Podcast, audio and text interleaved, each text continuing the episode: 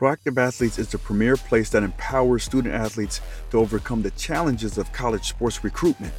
Their unparalleled expertise and influential network will guide you towards realizing your fullest potential. At Proactive Athletes, they understand that each student athlete is unique, facing their own set of obstacles. That's why their dedicated team takes the time to comprehend your individual needs, providing a comprehensive hands-on approach tailored to your success.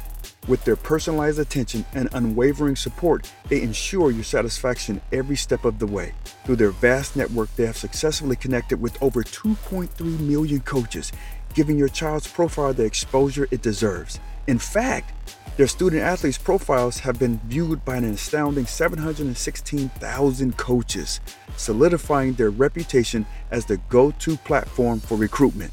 What sets them apart is their data-driven approach, allowing them to make informed decisions that result in better outcomes for their student athletes.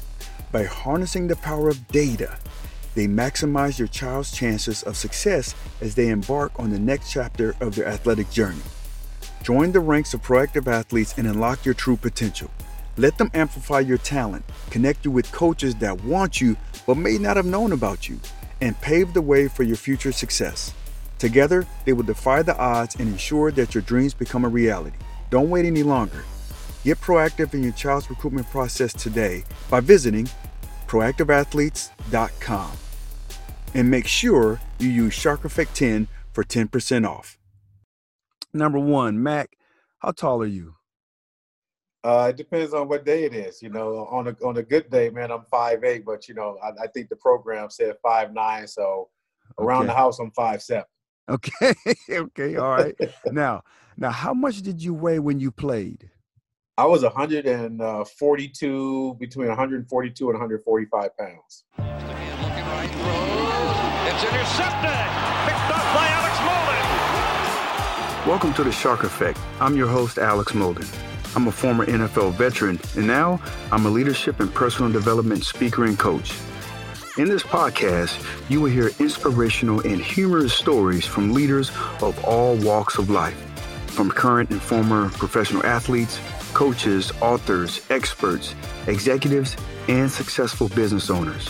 Discover how these leaders not only overcame obstacles, but also learned core principles that led to their success when leading others. Okay, so welcome to the Shark Effect. I'm your host, Alex Molden. I have a great friend. I got a guy that I consider a mentor. He played in the NFL for 8 years. He's a speaker. He's a motivational speaker. He's a co-host of ESPN in Las Vegas. He's an All-Star Game coach, the Blue Gray High School All Star Game, and also the college, the Hula Bowl. He coaches there. He has a camp. It's called Camp 29, where it helps kids kind of develop their skills both on and off the football field. And here's the really cool thing, you know, besides him having a magnificent story, is he's a cook. And when I shouldn't even say cook, I should say chef. Because if you follow him and you see some of the things that he's putting out there for the world to see, I mean, goodness gracious, he's helped me out on the grill, let me tell you. But but my good friend, Mark McMillian. Mark, man, it's so good hearing your voice, man.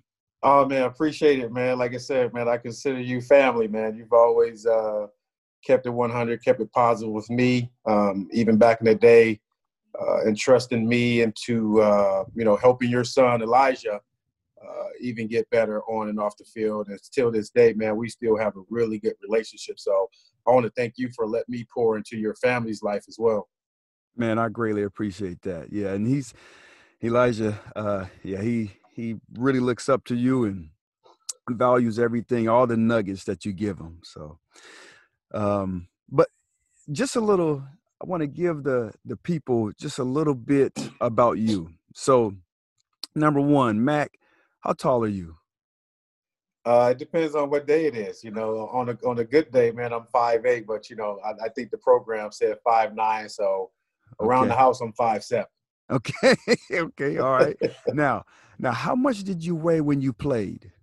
I was 142, between 142 and 145 pounds. Okay. So with that, Mac played 8 years in the NFL. Were you a 10th round? That's back when they had, like, how many rounds did they have back in the day? I think it was 11 rounds back then. 11 rounds. And you got drafted in the 10th round by the Philadelphia Eagles back in 1992? Yep, 92. I think I was pick number 272, I think, if I'm not correct. Okay. If I'm corrected. I always remember that name because I put that on my wall, and I always look back like, okay, all these dudes, probably like 50 other DBs got drafted before me, so I'm going to use that as motivation. Oh, I love it. I love that. It's always about, like, motivation, right? It's always, man. That's you know, something that we can always pull from our experiences. You know, you always need something to motivate you, especially in the field that we were in. You try to grasp on anything that can use as motivation, whether it be something in the media, something at home, something that happened back in your hometown that you couldn't be a part of, but you wanted to make change. So it's always something that you can try to pull from to try to get you over the hump. Man, hearing you say that, and then, you know, with this whole pandemic that's going on, and also with the pandemic, you know, things that are on TV. And right now there's a very popular show on ESPN called The Last Dance. Mm-hmm. And it's talking about, you know, the whole story of the Bulls and Matt and Michael Jordan. And he was always looking for that something to give him an edge, to give him, like, that chip on his shoulder. And, you know, from the first day I met you, Mac, which was back in 96 when I was drafted. Mm-hmm. And, Mac, you taught me a very valuable lesson that I've always really had. It really sunk into me. And I always tell my kids this as well, is you never cast judgment or never look at somebody and how they appear and think that you have them figured out. Meaning, when I met you, I came in the locker room, you know, I just got drafted, right? First round, and I came in the locker room. And Jim I was Thorpe like, what? Award. Jim Thorpe, Rose Bowl, Oregon Ducks. I came in the locker room, and I was like, okay, all right. Who? It's Mark. It's Mark McMillian. Oh, yeah. Oh, yeah. And he stood up. I was like, oh, yeah. It's going to be all right this year. I'm going to give me a lot of run. And I will never forget this, going out there on the practice field, the first mini camp we had, and we're going through the drills, and I'm starting to look, and I'm checking out other guys and stuff, and I'm like, damn, man, he's kind of quick. He's not the biggest. He ain't the biggest cat, but he's kind of quick. And then we went out there and we did one-on-ones, and we watched one-on-ones, and every time you got up there, I was looking, and I was like, I have never seen, number one, somebody that quick. And then number two, somebody who knew the routes. And number three, I've never seen so many interceptions by a defensive back in one-on-ones ever. And then after that day, I was like, well, I guess I better learn nickel.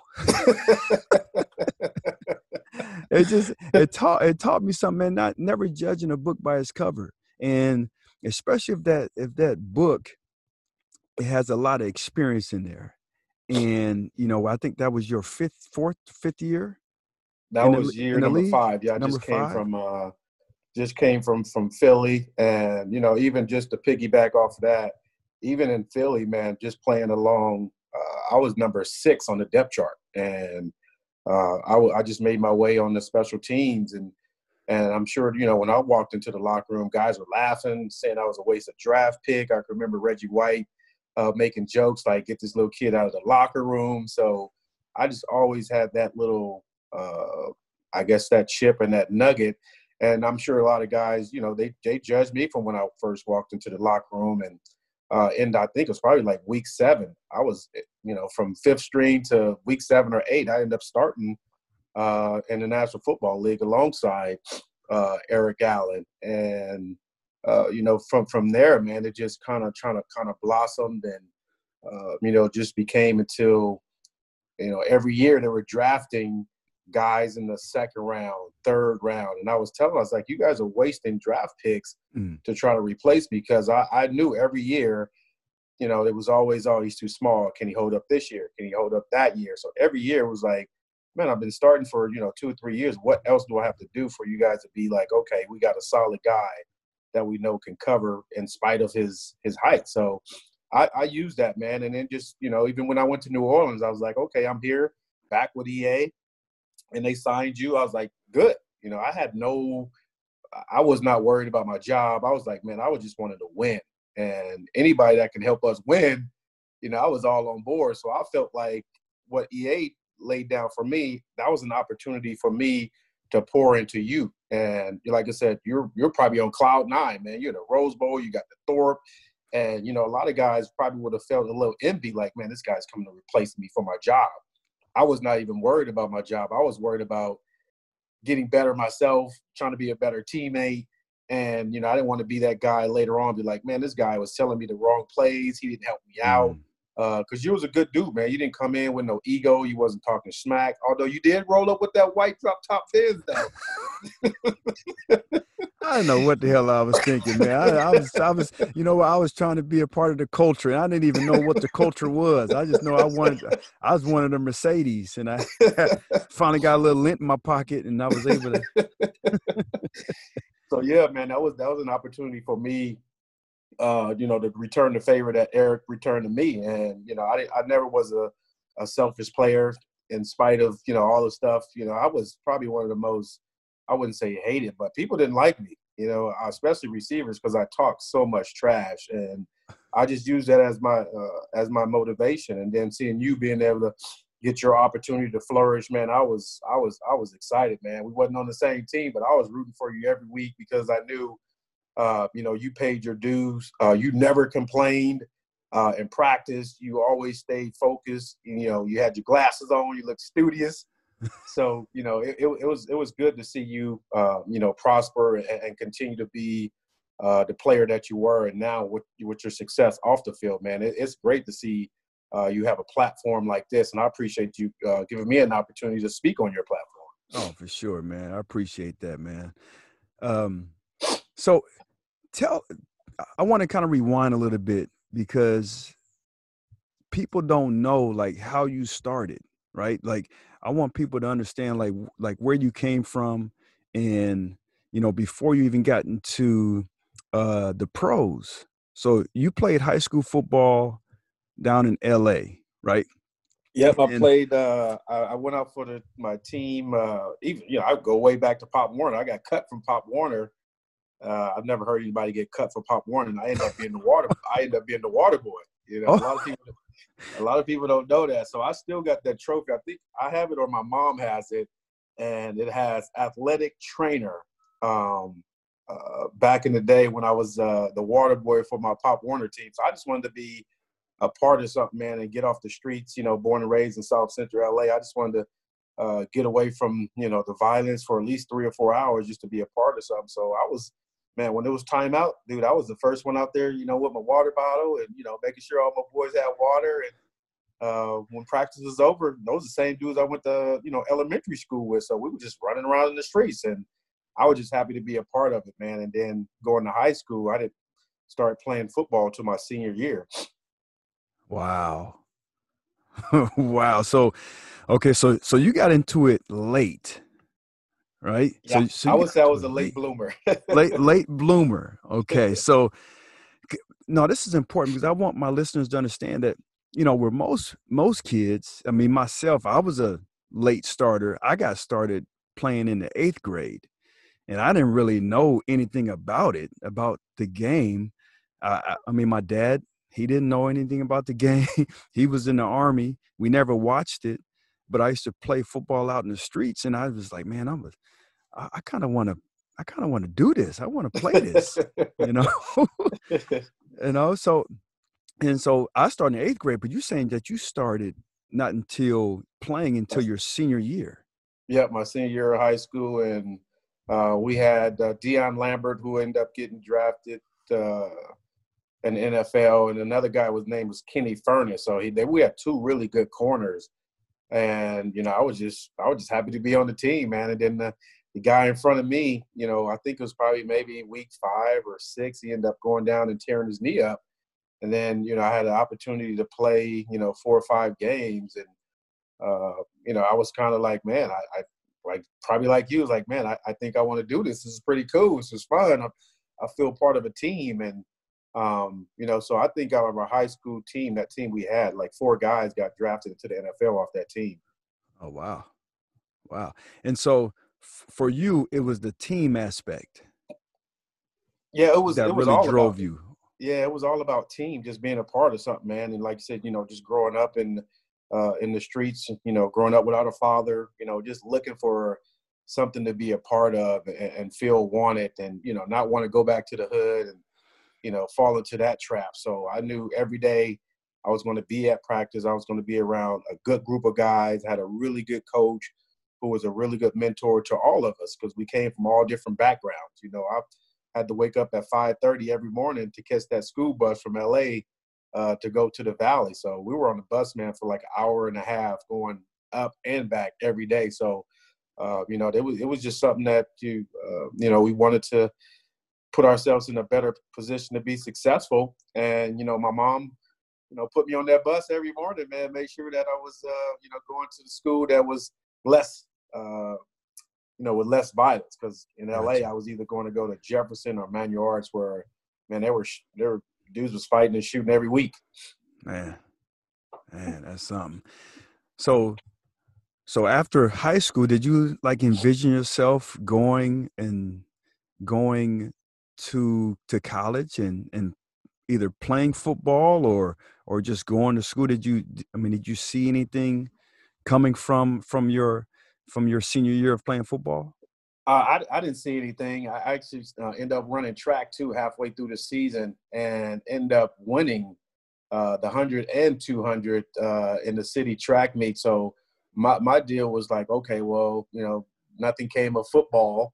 The junior college coaches from Glendale College in California, the track guys came out to my track meet and say, hey, we want you to come, run track for our school. So I was like, well, shoot, I'm not going to make it in football. Let me just go out for the track team. So I ended up going out for the track team, and, the coaches, the football coaches, Coach John Secudo, who's, pretty much like a father figure to me, said, hey, why don't you come out for the football team? We heard that, you played high school football for a couple of weeks, and, let's give it a try. But, man, back then I was probably like 130 pounds. So you know how the JUCO go. You get some guys that's bounce back, that's been playing JUCO, playing D1 ball for 2 years. So you're out. I was out there with grown men, with a jerry curl, 130 soaking wet. Oh man! So okay, so you went to JUCO, and I mean I'm just going to fast forward a little bit. You went from JUCO from that to then going to the University of Alabama. How did that happen? What was the connection? I'm so interested to hear about this. In JUCO, like my sophomore year, I was a JUCO All-American. Me and Dale Carter was first team, which is ironic how it turned out. We ended up playing with each other. Yeah, that's right. Yeah, Kansas City. Yeah, and then USC had Chris Hale. He was from Glendale. He was a shorter guy, and growing up in L.A., right down the street from the Coliseum in L.A., I was like, man, I want to go to USC. If you're in L.A., you want to go to USC or UCLA. So I was all in. And then, the coaches from USC said, well, we're going to go with another route. We're going to go with a bigger guy. We don't think you can hold up in the Pac-10 back then. And, the coach, A.J. Kristoff, Bill Curry was the coach at Alabama at the time. And A.J. Kristoff comes in our coach's office, and, he's got the Alabama shirt on. And I'm thinking, like, we had a punter who was an All-American. That's all these people I think they're going to come out and see. Not me, but the punter. And, he said, hey, we want to see some film on Mark McMillian. And I'm looking at my coach, and my coach is looking at me, and I'm like, I'm Mark McMillian. So there's like, hey, how you doing? You know, I want to check out some film. And, you know, after watching the film, you know, we go back to the office and say, hey, you know, we'd like to offer you a scholarship if you want to come on down and take your visit. And I'm thinking, like, they just played in the national championship game in the Sugar Bowl. And I'm looking at these dudes, you know, from down south, bigger, stronger, faster. I'm like, why are they going to come way out here to California to get a JUCO guy? They can go right there in Birmingham or Montgomery and, you know, get a guy. But, you know, end up taking my trip down there. Was a good time. They had Leonard Russell, Chris Mims, who was in San Diego, Bernard Daphne. So it was like a lot of California kids that they invited down there. And I said, man, once I had opportunity, I was like, I'm coming here. And Chris Mims and Daphne was like, man, we ain't coming to no Alabama. And they ended up signing with Tennessee. So by the time I got my AA from Glendale and took the plane from LAX to Tuscaloosa, man, we were walking into Bryan Hall and guys are like crying and, you know, guys are packing up their stuff. And I'm like, what's going on? It's like, you didn't hear? And I'm like, here, what? I've been on the plane for 4 hours. It's like, Coach Curry just got fired. So I'm thinking like, wait a minute. Wait a minute. How can he get fired? I just talked to him 24 hours ago before I got on the plane. And, you know, I was like a big baby. I called home and, you know, I'm crying to my mom. And she's like, shoot, I don't know what you're crying for. You better stick this out. So you ain't coming back here. So I ended up, you know, sticking it out, man. And, you know, we hired Gene Stallings and just recalling just, you know, a little bit, just going through one-on-ones and doing pretty good. And he comes in, he recruits Antonio Langham, who ended up winning the Thorpe. And he sent me over there to the walk-ons. And I was like, wait a minute, I was over there for 3 days with guys with different color helmets, different color pads on. And, you know, I'm sharing a locker with Dabo Sweeney and other guys, like 3 guys in one locker. And, you know, they was like, some of the guys were like, man, you need to go tell Coach that you're on scholarship. And so, you know, Coach Stallings, I've never met the Bear, but he had that fear. Like, you know, he was well respected and he had that Southern draw. And I go to his office and say, hey, Coach, I would like an opportunity. I'm on scholarship. And he looked at me and said, I didn't recruit you. And I was like, wait a minute. I said, I'm on scholarship, Coach. So he goes in his little paperwork and finds my scholarship in there. He said, okay, tomorrow you come over here and you go with the guys with the third string. And you go through one-on-ones and we'll see if you can play out here in Alabama. So, you know, obviously, man, I was out there knocking. Hold on, Mark. Hold on. So let me get this right. They had a certain practice area for walk-ons and then for the guys with scholarships? Oh yeah, we had it was totally separate. You know, everybody, you know, the real guys, the scholarship guys, you know, you're on the main field, and then the walk-ons, we're on a totally different practice field. So, you know, I'm just looking over there. I'm like, man, I'm supposed to be over there with these dudes. These dudes I'm over here with, I'm killing these dudes. Like, it's not even a question. It's not even funny. Like, these dudes are just happy to be on the team. Gotcha. You know, most of these guys, you know, parents went to Alabama, grandparents played at Alabama, so it was just in their bloodline. So they were just excited. I was like, man, this ain't right, bro. So, you know, just going. So you went over there that next day, or the next day, yeah. And then you know, just going through the one-on-ones and picking up, you know, the coverages and. You know, because obviously playing at JUCO for 2 years, it was, you know, you're playing against guys that either bounce back or guys that's going to college just didn't have the grades to match. So I played against some really good competition in California. So I was already ready. And from that first practice, man, I was hitting everything and knocking everything down and intercepting passes and, you know, just talking trash, just trying to bring attention to myself. Like, hey, you know, I got to get noticed somehow. And, you know, after that practice, Coach Stallman said, you can move your stuff into the locker room and, you know, you can come over there tomorrow. Yeah, you can come practice. You can get the right color jersey. You don't have to have that faded crimson helmet. We're going to get you some new pads. So, you know, I got an opportunity to, you know, to play with the guys and practice and kind of work my way into the lineup. Like I said, I was even at Alabama, I think I didn't start my first college game to probably week four, because there were guys in front of me, but they just wasn't getting it done. And they gave me that opportunity, man, and I just hung on to it and never let it go. Mm. And then you made the most out of it. You made the most out of it coming into your senior year, right? My senior year, you know, I was ready, man. And shoot, my junior year, man, my senior year was in question because I got kicked off the team because I wasn't doing what I was supposed to do in the classroom. So Coach Dollins, man, he came and told me that I had to move out of the dorm. They got me an apartment. I couldn't practice. I had to stay back at school for that whole summer, you know, to take summer classes while everybody else was home. The only people that was in the dorm with me was Latrell Sprewell, because obviously he had a different mindset that he wanted to go to the NBA, so he just wanted to stay and work out.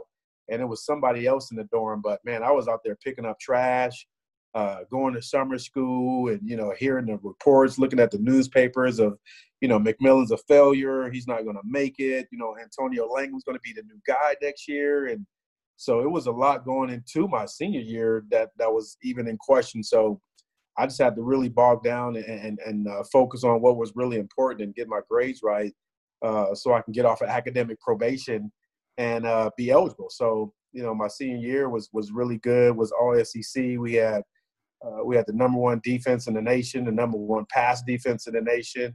I think we finished up 10-1, beating the defending national champion. I think it was the Colorado Buffalo. They were the defending national champion. So we ended up beating them. And, you know, after that, I was like, man, there's a strong possibility that I could probably make it to the National Football League after that.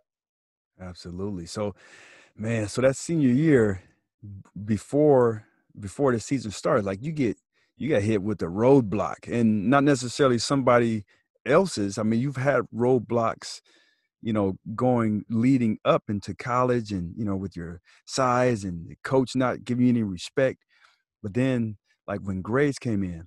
So was that like a big turning point that, like, man, this football, you know, it might not be here? Did that give you another edge? That was a big edge, man. Like, you know, I think Coach Dollins did it on purpose. He put my apartment.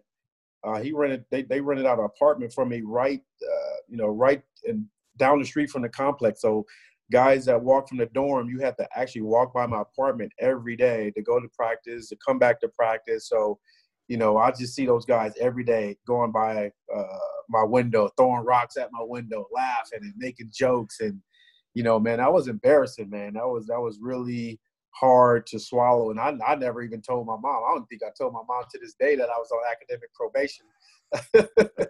I think if I tell her now, man, she might jump through the phone. But, you know, that was something, man, my grades. And I know we always preach that to these young men that, you know, football could be taken away just like that. You know, no matter, you know, what great junior season I had, big expectations starting in the SEC. But, you know, when those grades came in, man, I dropped the ball. And, you know, I did it to myself. It wasn't anybody, because they had tutors there to help me. They had everything there for me. But, you know, I just wasn't disciplined enough in my studies to take it serious, because I just wanted to play football.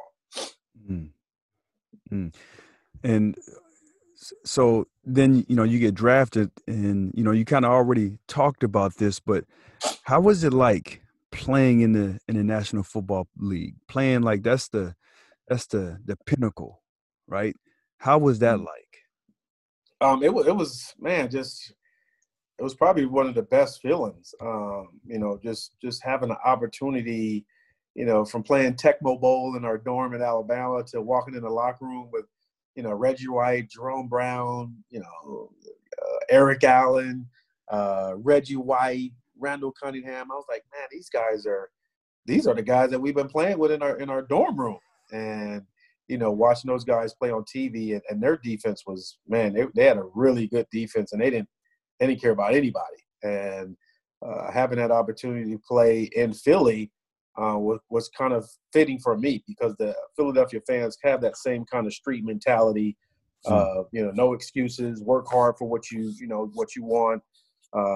Don't complain about anything. And, you know, that kind of helped me out as well, because, you know, they like the underdog story. And, you know, I was pretty much the underdog, you know, my first year. And like I said, getting that opportunity to, you know, just run out in front of a crowd of 70,000 people and being able to provide for your family, just being around, you know, good guys and, you know, just every day, man, in practice, I just went out like I was in high school or junior college. And, you know, I could just hear Fred Barnett and some of the other receivers saying, man, why don't you slow down? Like, you're good. I was like, no, man, it can all be gone on one play. So I'm not going to be take anything for granted. You know, I can't go back home, bro. I got to make this team.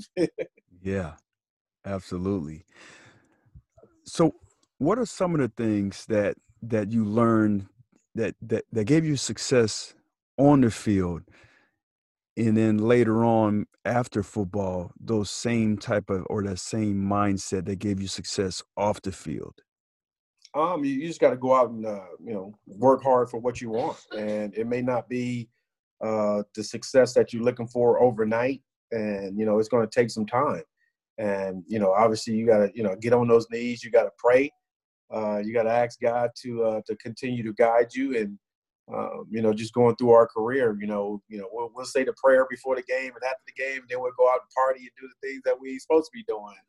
And, you know, you just got to stay focused on you know, what's really important for you. And I still use that today, man, when I'm doing these camps and combines, and just try to tell these young men that everybody's not going to go Division I. Everybody's not going to just be a CEO right off the bat. You're going to have to face some hard times and some challenges, and you're going to have to be disappointed a lot. You're going to be let down. You're going to make mistakes. And you just have to, you know, just be mentally prepared to push through those things. And the people that can grasp that and understand that, you know, the journey, and be able to be disciplined. As you know, shoot, in the National Football League, you're only good as your last play. And, you know, you got to, you know, if you get bleed on a touchdown or something, you can't go into the tank. You got to just have a short memory, and you got to get back into the game and focus. And even in life, man, there's going to be guys that get fired. There's going to be somebody that you probably work harder than, that probably get a position that you know you qualify for, and you just got to stay grounded and stay humbled. And when your number is called, you just got to be ready, because it sooner or later they're going to call that number. And if you're not prepared, all that hard work you put into it is going to be a waste. Absolutely, man. I agree so much with that, especially like the being prepared. That's something that I've been listening to you talk about, and it's the preparation, right? Always being ready. And I think a lot of people, no matter what industry they're in, whether it's in the sports world or as a teacher or as an entrepreneur or whatever, but knowing the landscape, that it's not always going to be peaches and cream. There's going to be some pitfalls, but you have to be ready, both for the success and the failures. And you got to learn from those failures. And you know, a lot of people just, you know, they reach a roadblock and they're like, man, why me? Or they blame somebody else for it. You know, I could have blamed, you know, when I got, you know, my second year in New Orleans, Mike Dickus, you know, released me right after training camp. I could have just blamed him, but, you know, I used that as motivation to go to Kansas City. And I was like, man, you know, the way it was set up, we end up playing the Saints that same year. I got released, and, you know, in that game, I ended up getting 2 interceptions. That's right. That's right. You know, I think that was the year I broke Emmett Thomas's record for return yards. So it was, like I said, if I wasn't, you know, I could have just went in the tank, be like, man, I got cut. You know, I've got released twice, and, you know, it's just something that sucks. But, you know, I couldn't just go in the tank. I was like, man, I worked too hard. Just sit here and just and soak in it. So I had to be ready. And when, you know, Marty Schottenheimer and Lamar Hunt called and said they want me to be a part of their organization, man, I was ready to step in to the challenge. Got released again from Kansas City, and Coach Jim Moore picked me up in San Francisco. And shoot, what, week 5, week 6, I got released from the 49ers. you know, and got picked up by the Redskins. So, you know, just going through those tough times made me a better person, made me appreciate the National Football League a little bit more, and just appreciate the people that laid the foundation for us to be able to play that game that, you know, millions of people pour into every Sunday and Monday, and shoot, now they playing games on Thursday night. Thursday, so. Yeah. Wow, yeah. So, yeah, you just got to, you know, use your platform to the best of your ability. And, you know, we all have a platform, whether you a football player or whether you're a doctor or a nurse. Right now, those the doctors and first responders, those are the real heroes through this epidemic. Absolutely. And, you know, it's tough, man. And, you know, there's all kind of things going around of if we have a cure, if we don't have a cure. But, you know, every day these nurses are strapping their masks on and leaving their families and going to try to get a hold of this and save people's lives. And like I said, we're not promised tomorrow. So every day that we wake up, man, we got to thank God and you know, try to do the best that we can. For sure. Man, so, you know, so this is the part of the episode where we kind of get into it. Like I like to take it back to football, right? And during our practice periods, and we have different periods during the practice. You remember the blitz period? I remember the blitz period. Okay, so that's what we got here. So we got blitz period. I'm gonna fire off some questions to you, and then, you know, you just kind of shoot me a quick response. All right. Be super quick, because I want people to get some, you know, some of the fruit from it. So, you ready? Yes, sir. Let's get it. Okay, so. What was the coach that made the biggest impact on your life, and why? I would say my JUCO coach, man, John Secudo. Like I said, he was the guy that molded me into pretty much a player that I became in college, and I use those same skills and work ethic that he instilled in me. Back then, like I said, I grew up without a father, so he was the first guy to really spit some game to me in my ear that I've never really heard before. And I respected that because of his resume. And ironically, I think it was like maybe 4 or 5 years ago, getting inducted to the Glendale Hall of Fame, me and him went in the same class. So I was like, man, out of all these years you've been coaching and guys that came through the program, like this particular moment, that's a great accomplishment for both of us. I get to go in with my mentor, so that's pretty special, man. And every time we talk, we kind of kid about that. And he don't call me Mark; he called me Sweet Pea. He always called me Sweet Pea for, I don't know, it's because of my feet or because I was small from my stature. But he had a lasting impact, and till this day, man, when we call, it's just like old times. That's cool.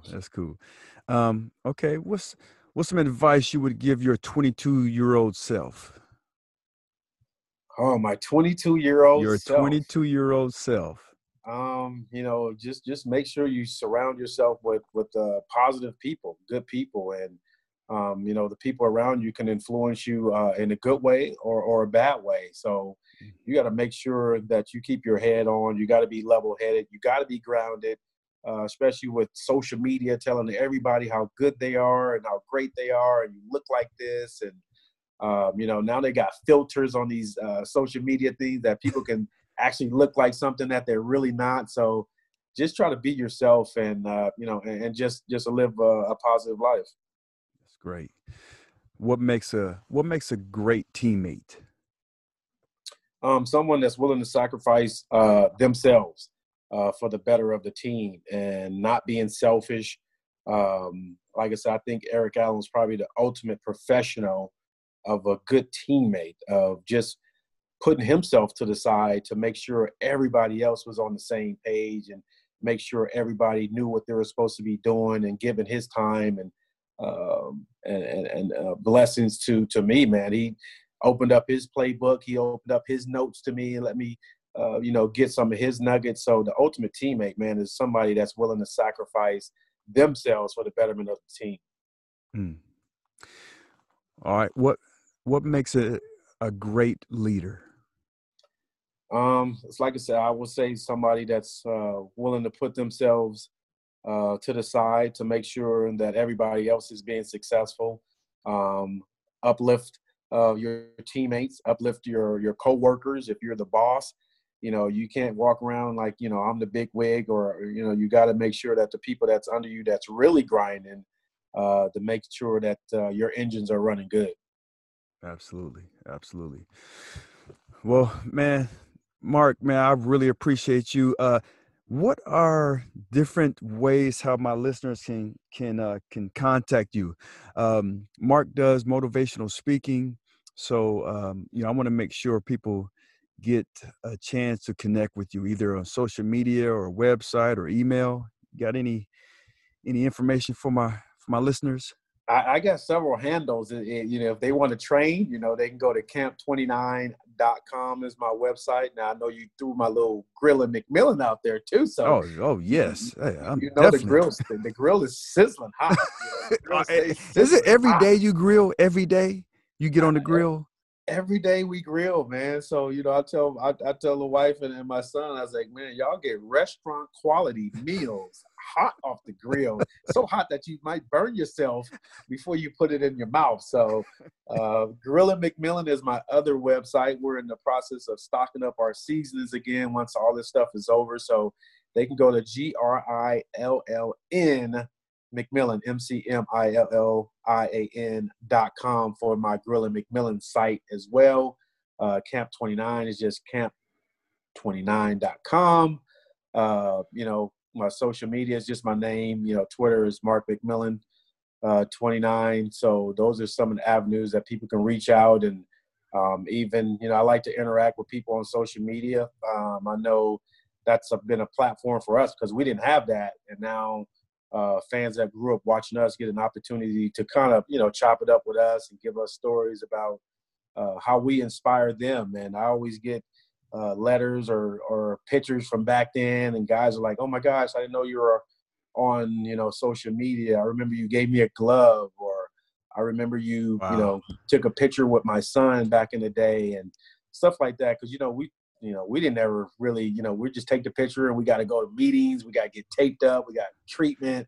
So, you know, now you get the opportunity to reconnect with a lot of fans from all over the world. You know, I get people from Ireland, Japan, you know, because we played 2 games in Japan, and just getting messages from there is like, that's like crazy to me because, you know, I never saw myself like that. I just wanted to play football. You know, I'm just part of an organization, and that's our job. So if you want to learn how to cook, or if you need some seasons, we about to hit the market again. But Grillin' McMillian, man, we gets it in. I don't know what I'm going to put on the menu tonight. I don't know what's going on the menu tonight. Well, I'm going to follow you just to make sure I can get a virtual taste. Yeah. I know Elijah. Elijah's always like, come on, coach. Oh, man. Well, appreciate you, big dog, man, for being a guest on the Shark Effect. And, man, love to connect with you again. Absolutely, man. When all this is over, man, we'll probably be able to, you know, hug each other and, you know, love on each other, man. Like you said, we're not promised tomorrow. So anytime that we can reach back, man, that's the one thing about football, man. You have a brotherhood that's really strong, because we've been through a lot of stuff that, you know, a lot of people couldn't go through, man, just the 2-a-days and just the grind of the game. And that's, I think, what we pull from respecting guys that make it to that level, because, you know, all the hard work and it took to get there. So anytime I get an opportunity to chop it up with my NFL guys, I give them respect. Absolutely. Absolutely. Okay. Well, there you have it. Another edition of the Shark Effect. So no matter what, where you're at in terms of your journey, whether it's your beginning in leadership, or if you're a seasoned vet when it comes to leadership, there's always information out there that can help you become, or to have more impact when you're leading others. Thanks for listening to this week's episode of the Shark Effect Podcast. If you enjoyed what you heard today, please share it with a friend. And if you haven't already, subscribe, rate, and review the show on your favorite podcast player. If you have any questions, comments, or feedback for us, you can reach me directly at thesharkeffect.com. Thanks for listening.